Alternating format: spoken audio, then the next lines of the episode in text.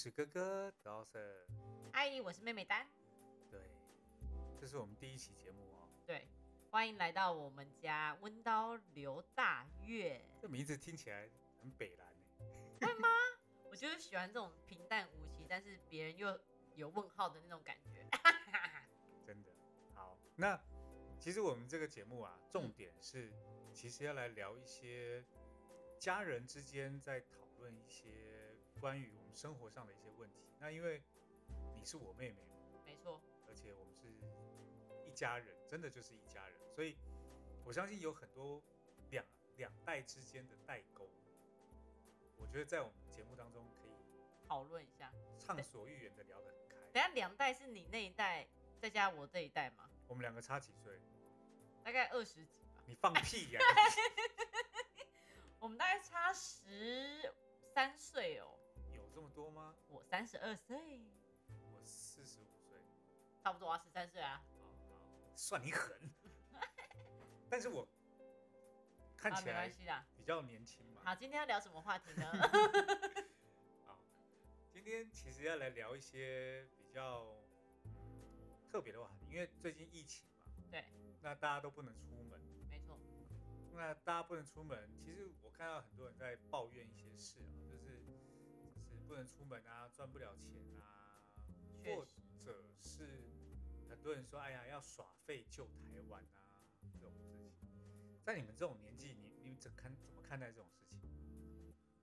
其实我身边有很多朋友因为疫情收入整个大减半，像我的工作好的时候可以二三十万，但现在上个月我才我才领两万，也就是疫情爆发，所以在这个疫情当中，很多人都会选择抱怨去面对这件事情，但是何不想想自己在这段时间可以充实自己，或是找寻下一个人生的方向？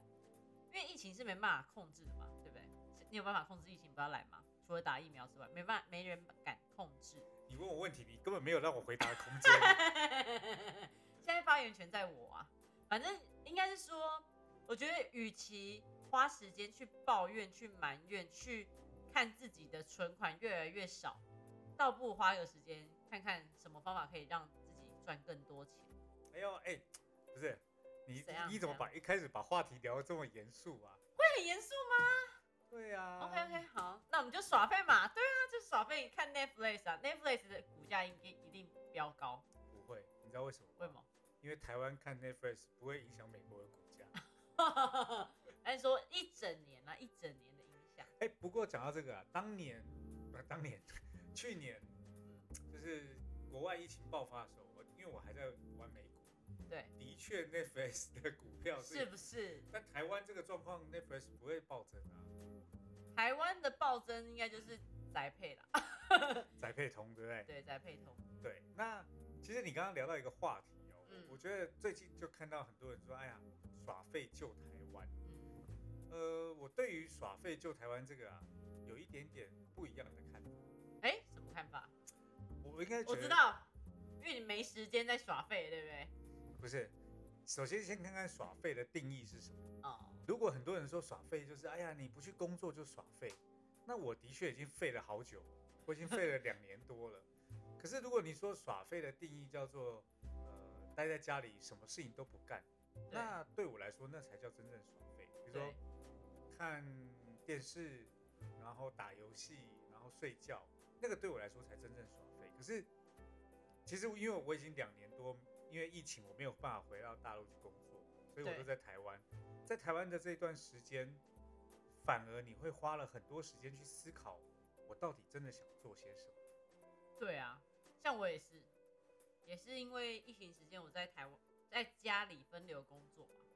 说真的，心思也没有在工作。天哪，我老板会不会在听啊 不会，因为第一集不会有人听的。OK，反正也没有什么心思在工作，但是我就会想看看自己还有什么办法，有什么可能。但耍废还是会耍啦，就是看看剧啊什么，我觉得适当的消遣是不错，但是也会重新看一下自己还有没有还有没有什么能耐，就是看看书啊，跟我哥聊天啊，录录 podcast 啊，嗯，其实其实我觉得在，因为我自己还拍 YouTube 影片，对，我觉得在这段时间我看书的量变多了，而且棒哎、过去我大概是一个礼拜大概看完半本，对，现在我大概一个礼拜可以看完一本，然后发现待在家里钱是省，就是哎、真的钱超超省，然后省就算了，你开会的量其实没有变少，我反而比较喜欢现在这样，就是它比较有效率，你知道吗我也觉得，我也觉得，然后那个效率的产生啊，其实会让我感觉到，就是每一天都很充实。哎、真的耶，我没去上班，还比较忙，在台在家里我真的做的事情很多哎。对，那当然在台在家里很容易摸东摸西啊，享受人生，然后看看书什么。摸东摸西，你摸了什么？摸东摸西这个台语摸怎么讲？就是摸东摸西，就不会讲台语，反正就是会花很多时间在跟家人、跟狗玩啊，跟家人聊天什么。但是这何尝不是一个很好跟家人相聚的机会吗？是因为你看啊，以前我们问，我们会互相问嘛，就问说，哎、你这辈子有什么最想做的事啊？很多人就说啊，我最想要就是呃，可能放松，对呃，我最想要就是好好的看一本书，对，我最想要的就是能够享受跟家人待在一起的时光。这疫情，达成啦，疫情不是都给你了吗？达成啦然，后反而你在家耍废，达成啦。多浪费时间啊！而且我还发现一个点，怎么因为去年疫情之前疫情爆发的时候啊，呃，大陆都不能工作嘛。对。那我在大陆开的课，然后有很多学生，我就会鼓励大家，就是呃，其实在这段时间啊，好好为自己充实。充实的目的是为了等到解禁的时候啊，你已经跑了比别人快。现在这感觉像是什么？原本大家都在跑步，嗯，结果忽然哎，有人说喊暂停，可以休息了。结果真的就有人停下来休息了。不嗯，要是我就偷跑。哦，懂，这个时候就是偷跑的时候。确实，等到大家又重新说好开始，哎，你怎么跑在前面的？因为我偷跑。觉得耍废救台湾，你可能救掉救了台湾，可是有可能废了自己。毁了自己。对啊，刚好趁这时候就是你超车别人的时候。对啊，尤其是我觉得，像我们我年纪三十几嘛，所以出社会二十几岁到三十几岁，我可能十年都是很积极的在工作。就像你说的，现在好像就有一个人说全世界暂停。那当然，在这段时间当中，我们真的有一些休息的时间，但是同时我们也重新看一下自己的人生到底有什么需要调整。是，我觉得这个棒，这个就是很棒。但我觉得很多人就是不太会把时间空下来给自己去思考自己要怎么调整。我觉得尤其是现在人，你你不觉得吗？因为很多人现在就是平常都在工作，哦，都把自己会的东西往外掏，难得现在有休息的时候啊，他竟然没有往自己内在开始补，而且那个嗯补还不是补到底要学什么知识，对应该要去补的就是我这辈子就是要把维度拉高，我这辈子到底应该做些什么？对，因为如果你都还在想说啊，我要补一些技能是为了工作，但那个工作如果不是你喜欢的，那你为什么还要花时间做这件事情？对，其实这个疫情带给我一个不一样的思维啊，也是说，也是说，我现在的工作是不是我人生喜欢的？因为你看看，每天的确诊人数这么多，那也有年轻的不小心得病过世，也有一些年长的得病过世，所以这致死致死率是我们之前可能忽略的。其实致死率一直都这么高，就是可能得一些呃慢性病啊，或是发生意外，致死率都非常高。但是我们往往都觉得这不会是我发生，这不会是我发生，或是我世界根本不会有这种事情。但是现在就这样，这确实发生啦。所以我就会在思考一件事情，这件事情就是我现在的人生如果就此结束了，就这样 ending 了，刘丹丹死了，那我会不会死在一个遗憾？会，对，所以所以我要跟你讲，就是人啊，其实不是怕死，因为我不知道你有没有死啊，你没死过，你也没死过 但是我有接近死亡过。哦，真的哦、对，我之前不是玩极限单板，然后嗯那一次摔得非常惨，真假的？真的超惨，就是就是反正非常惨。保险里的几百万，嗯，对。你以为我奔驰怎么来的？你以为我的宾士怎么来的？断手断脚来的。真的。好，所以所以那个时候那一次是我真的最接近死亡的时候。可是我我可以跟大家分享那个感觉，当我摔出去的那一刻啊，其实我一点都不会痛，因为你瞬间就晕倒，就哇瞬间就已经没知觉你觉连晕倒的权利、知觉都没有你。连痛的权利都没有，就是哇直接晕倒。然后当我起来的时候，我已经在医院。嗯，我当我醒来的那一刹那才开始痛，可是那个过程就是痛之前，其实我都没有感觉。也就是说，如果今天遇到意外，那个死如果是瞬间的，你根本连感觉、连反应都来不及。那这个问题就来了，他其实不会，既然不会痛，那我为什么要怕死？后来我才发现，其实人怕死，并不是怕痛，而是怕有很多事情还没做完。嗯那个那个怕的感觉是后悔，那种怕的感觉是遗憾。对，对啊，所以如果今天你不想要有这些东西产生，不想要遗憾产生，嗯，其实要做的就是在还没有发生意外的时候，先去做这些事情。等到这些事情都做完了，没有遗憾，你想怎么玩怎么玩，想怎么闹怎么闹，对啊，反正死了就死了。其实去年疫情爆发的时候，我就看到一个短片，它不是短片，它就是一个小纪录片，让我还蛮感动。嗯，就是当时武汉疫情爆发的时候，他们就有人开车去医院就诊，一进去医院以后就再也没出来过，因为进去没多久，然后两天他就死了。结果呢，等到解封了，医院打电话给他的家人，让他的家人来牵车，牵车，就是因为嗯车子停在车库啊，然后他的遗物都被留在那，然后那个家人去拿东西的时候啊，因为东西都消毒过嘛，就拿那些衣服啊，拿那车钥匙啊，再去开车的时候，那个人竟然问了那个那个医护人员说，那当时他到底有没有说些什么？然后医护人员就跟他说，他什么话都没有来得及说。嗯，哇你就想哦，如果今天你去医院，真的只是想说我去看个病，你都没有想这些事情，结果没想到这一进去就出不来了，那个压力多大、啊？对啊，所以，所以还是一样嘛，就是为什么你看我每天现在都超忙，然后做很多事情，对，原因就是因为你不想要等到有一天你闭上眼睛以后，发现我靠，啊，这个人我还没做，呃，这个人还这个人还没有跟他讲说你爱他，这个事情还没做，所以我现在就很积极的每一天早上醒来就开始做很多很多事对，对啊，所以这个就是我觉得去年疫情开始有这个启启那回到今年疫情开始爆发，你就看到很多人说啊耍废就台湾，我就会觉得哎呀，何必呢？其实换一种方式救台湾也救自己不好？也可以做一些自己之前没有办法做的事情。对啊，那这个时候没时间，没有没有钱，就就都已经是借口了。如果这时候你还讲的话，就真的是借口。嗯，对不对？所以我觉得也可以去好好思考自己人生到底要做什么，对吧？好的，那我们今天就这样子吗？就还还有别的话题吗？我我们才录了十三分钟呢，你以为我十三分钟，哦，十三分钟怎样？是感觉跟哥哥聊天就就很无聊啊，聊不下去就觉得很多。度日如年的。没有啦，好，那今天第一集也是我们最后一集了，谢谢大家。哎、那你你你有觉得说，其实呃，在疫情发生过后，其实人跟人的关系其实更紧密吗？我觉得其实有改变，但是你说是不是更紧密不好说。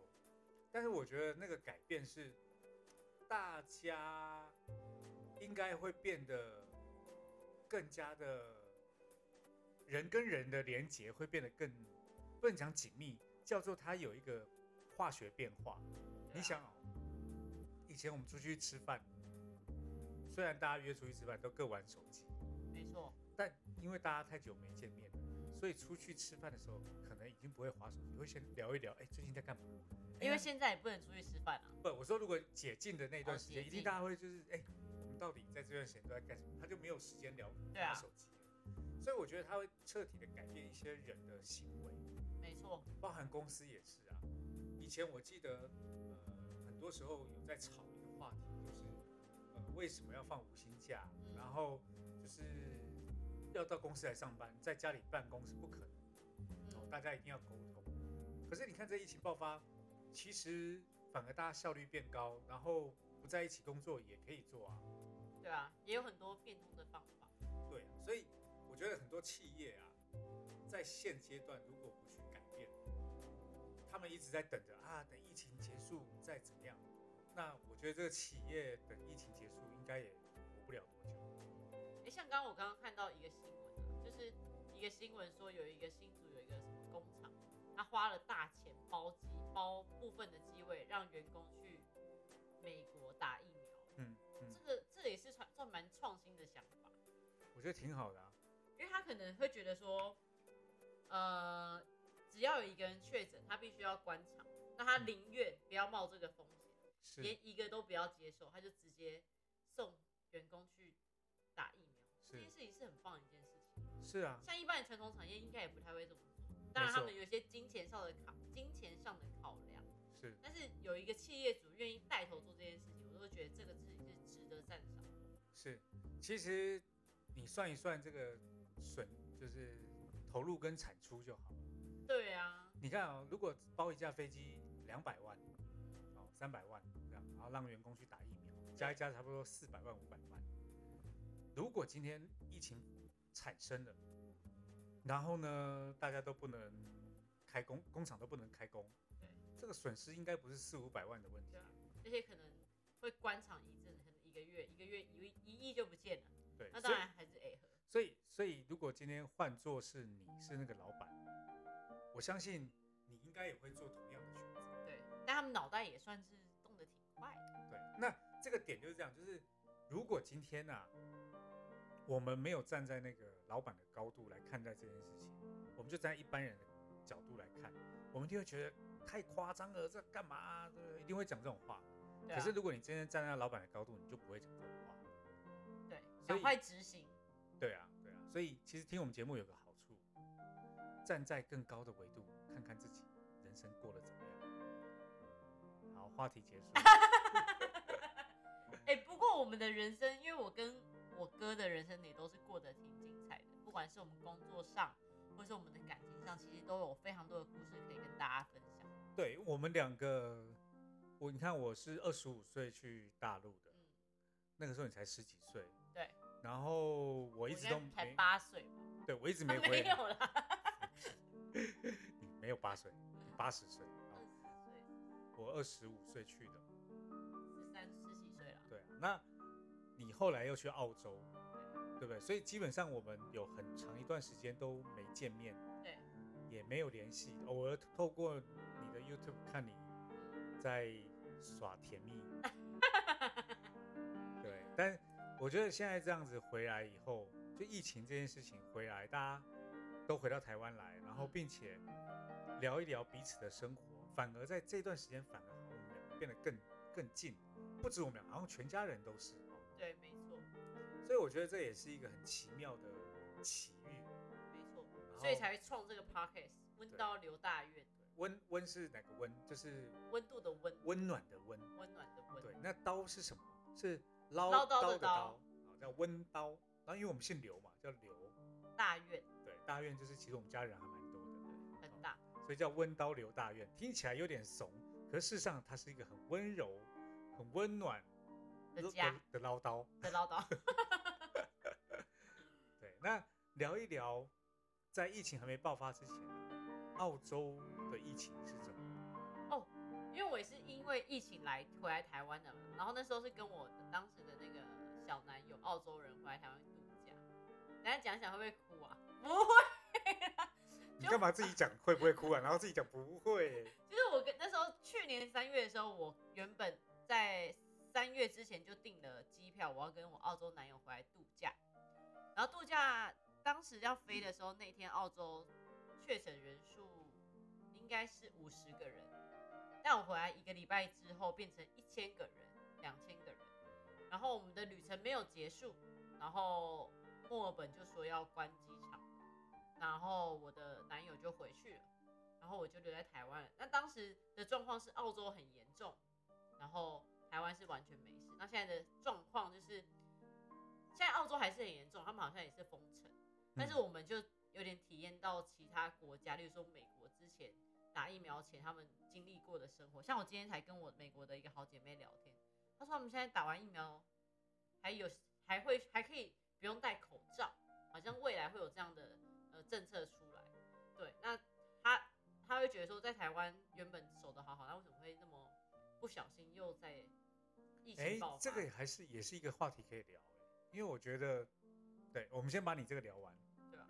所以那时候呃，从澳洲回来的时候，其实澳洲是瞬瞬间爆发的。那因为我的男友回去之后，我就说，那你先回去，然后我过一阵子等疫情结束之后就回去。那我那时候的呃想法是说，疫情应该顶多一两个月就控制下来就结束，没想到控制一年也还没控制下来。那因为我的签证的问题，那时候还是 working holiday 的呃打工签证，所以它还是有一些限制，所以那时候就没有办法回去。对，但我觉得不回去也是一件好事。嗯对，我觉得一切的这些发生啊，都是注定要让你做些什么。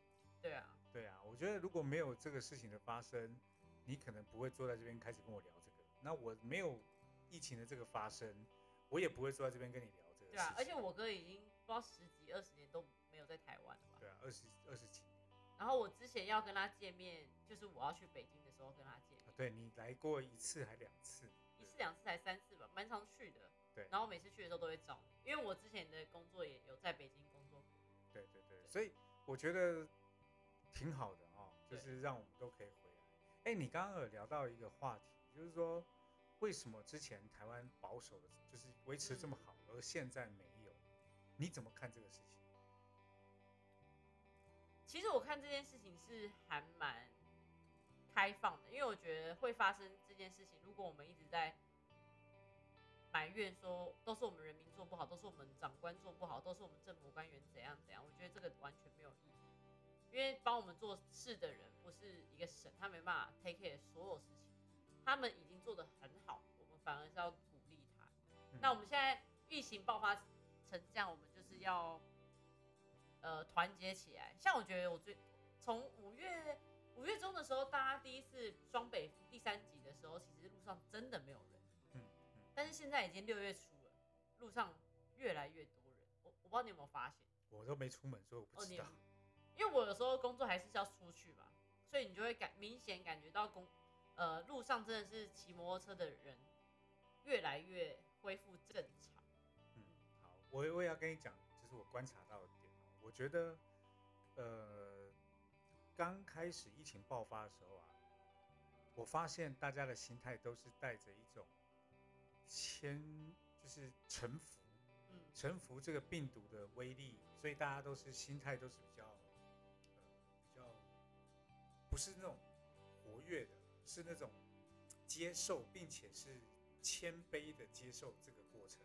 嗯那直到后来发现，哇，全球疫情爆发成这样，台湾都还是很好的。嗯其实我觉得那个时候后半段，很多人的就整个地台湾的氛围是有点骄傲，嗯，它跟之前的谦卑差很多。然后也就是因为这种骄傲，很多事情就会忘记我们到底为什么可以达到之前这种确诊数这么少的状态。对，所以那个骄傲也带来了后来这个疫情的反扑嘛。嗯那这个疫情的反扑出来的时候，我还记得刚开始三级的那几天，哇，大家都很遵守，又回到谦卑的状态。嗯那因为我一直都以为这个现在还是这样，直到你刚刚说，其实路上已经开始还是有人。对啊，那这又是一样，我觉得好像我们大家在对这件事情上，就是一旦成为习惯，就忘记之前的伤痛。对，就是一切的东西，只要成为习惯，就忘记了为什么痛。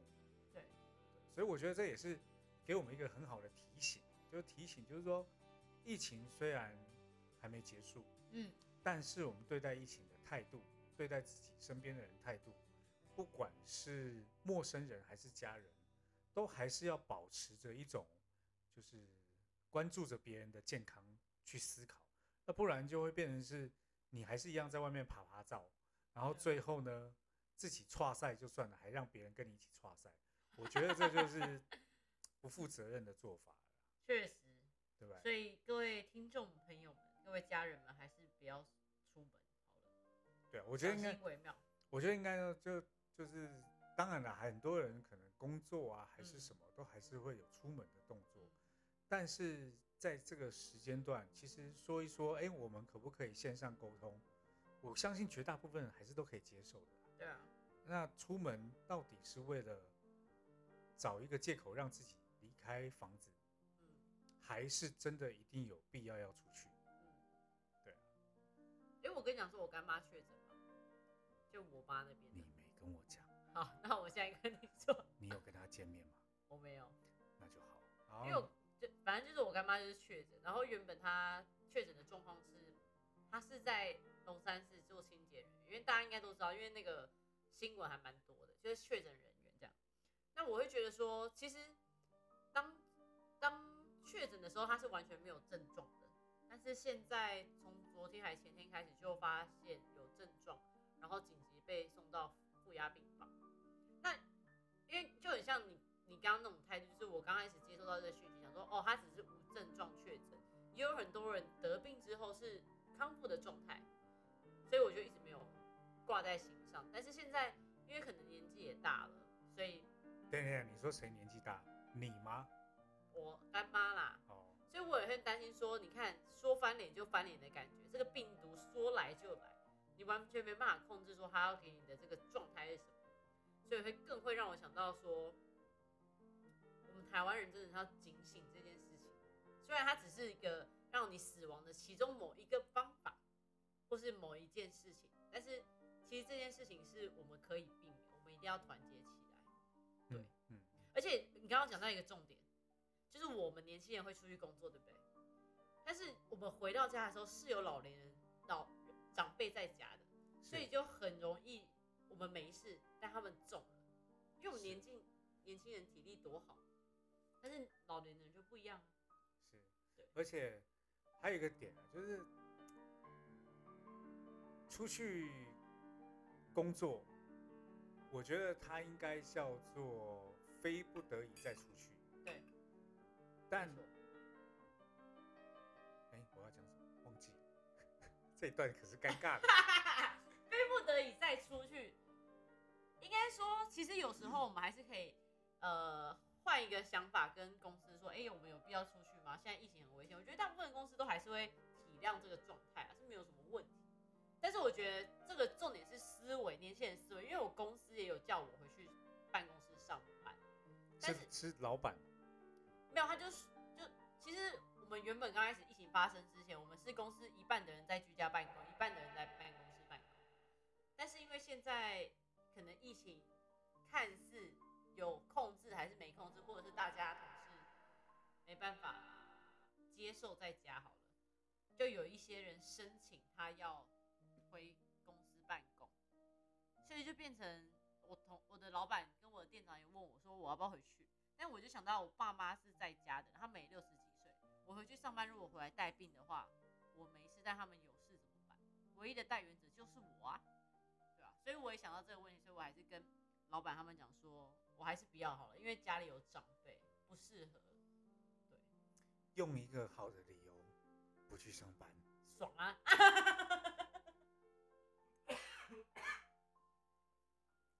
好，聊了这么多，嗯，还是要告诉大家，疫情期间注意身体啊！你看看我，注意注意身体，对，真的要注意身体，不要有太多的私人的想法，不要为全局，不要为私人的一些欲望去出去出门。我觉得这件事情是不是太好的一件事情？是好，那我要回家了哦。好啦，今天是我们 podcast 第一集，对，应该也是我们的最后一集，怎么会最后一集？因为没有人听，这样不会啦，不，会不会，应该说，呃，有没有人听，对我们来说都不重要，对，重要啊是找个机会可以来聊聊天。重要是我们想要为我们的人生记录些什么，对这件事情是非常重要的。对当有一天，对不对，发生什么了，听听声音，发现哎，原来自己还留过一下足迹，那我的葬礼的时候来播这一集，大家就坐在这边听三十分钟。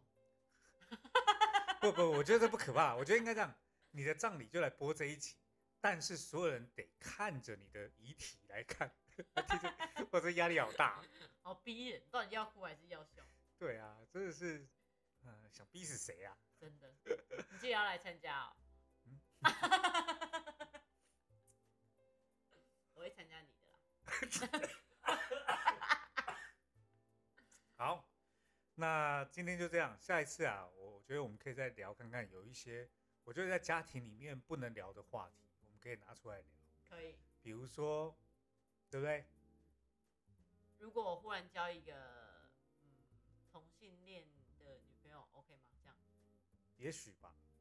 因为你是基督徒未婚生子哦，我是基督徒，这个比较尴尬一点点呐、对但是基督徒也是可以聊同性恋的哦没问题啊。对对对，所以我们可以聊一下，或是或是你们因为家里大部分都是佛教，那哦对啊，阿公都是葬葬在龙岩的，没错。但你这个基督徒去龙岩拜阿公，这怎么拜？这也是会有些，我觉得可以聊一些这个话题。可以可以，下集告诉你们。好，那我们就下一期再来聊一聊喽。好的，所有家人，我们线上见喽，拜拜。文刀就是你刀，温刀刘大愿，好烂的 ending，拜拜。拜拜。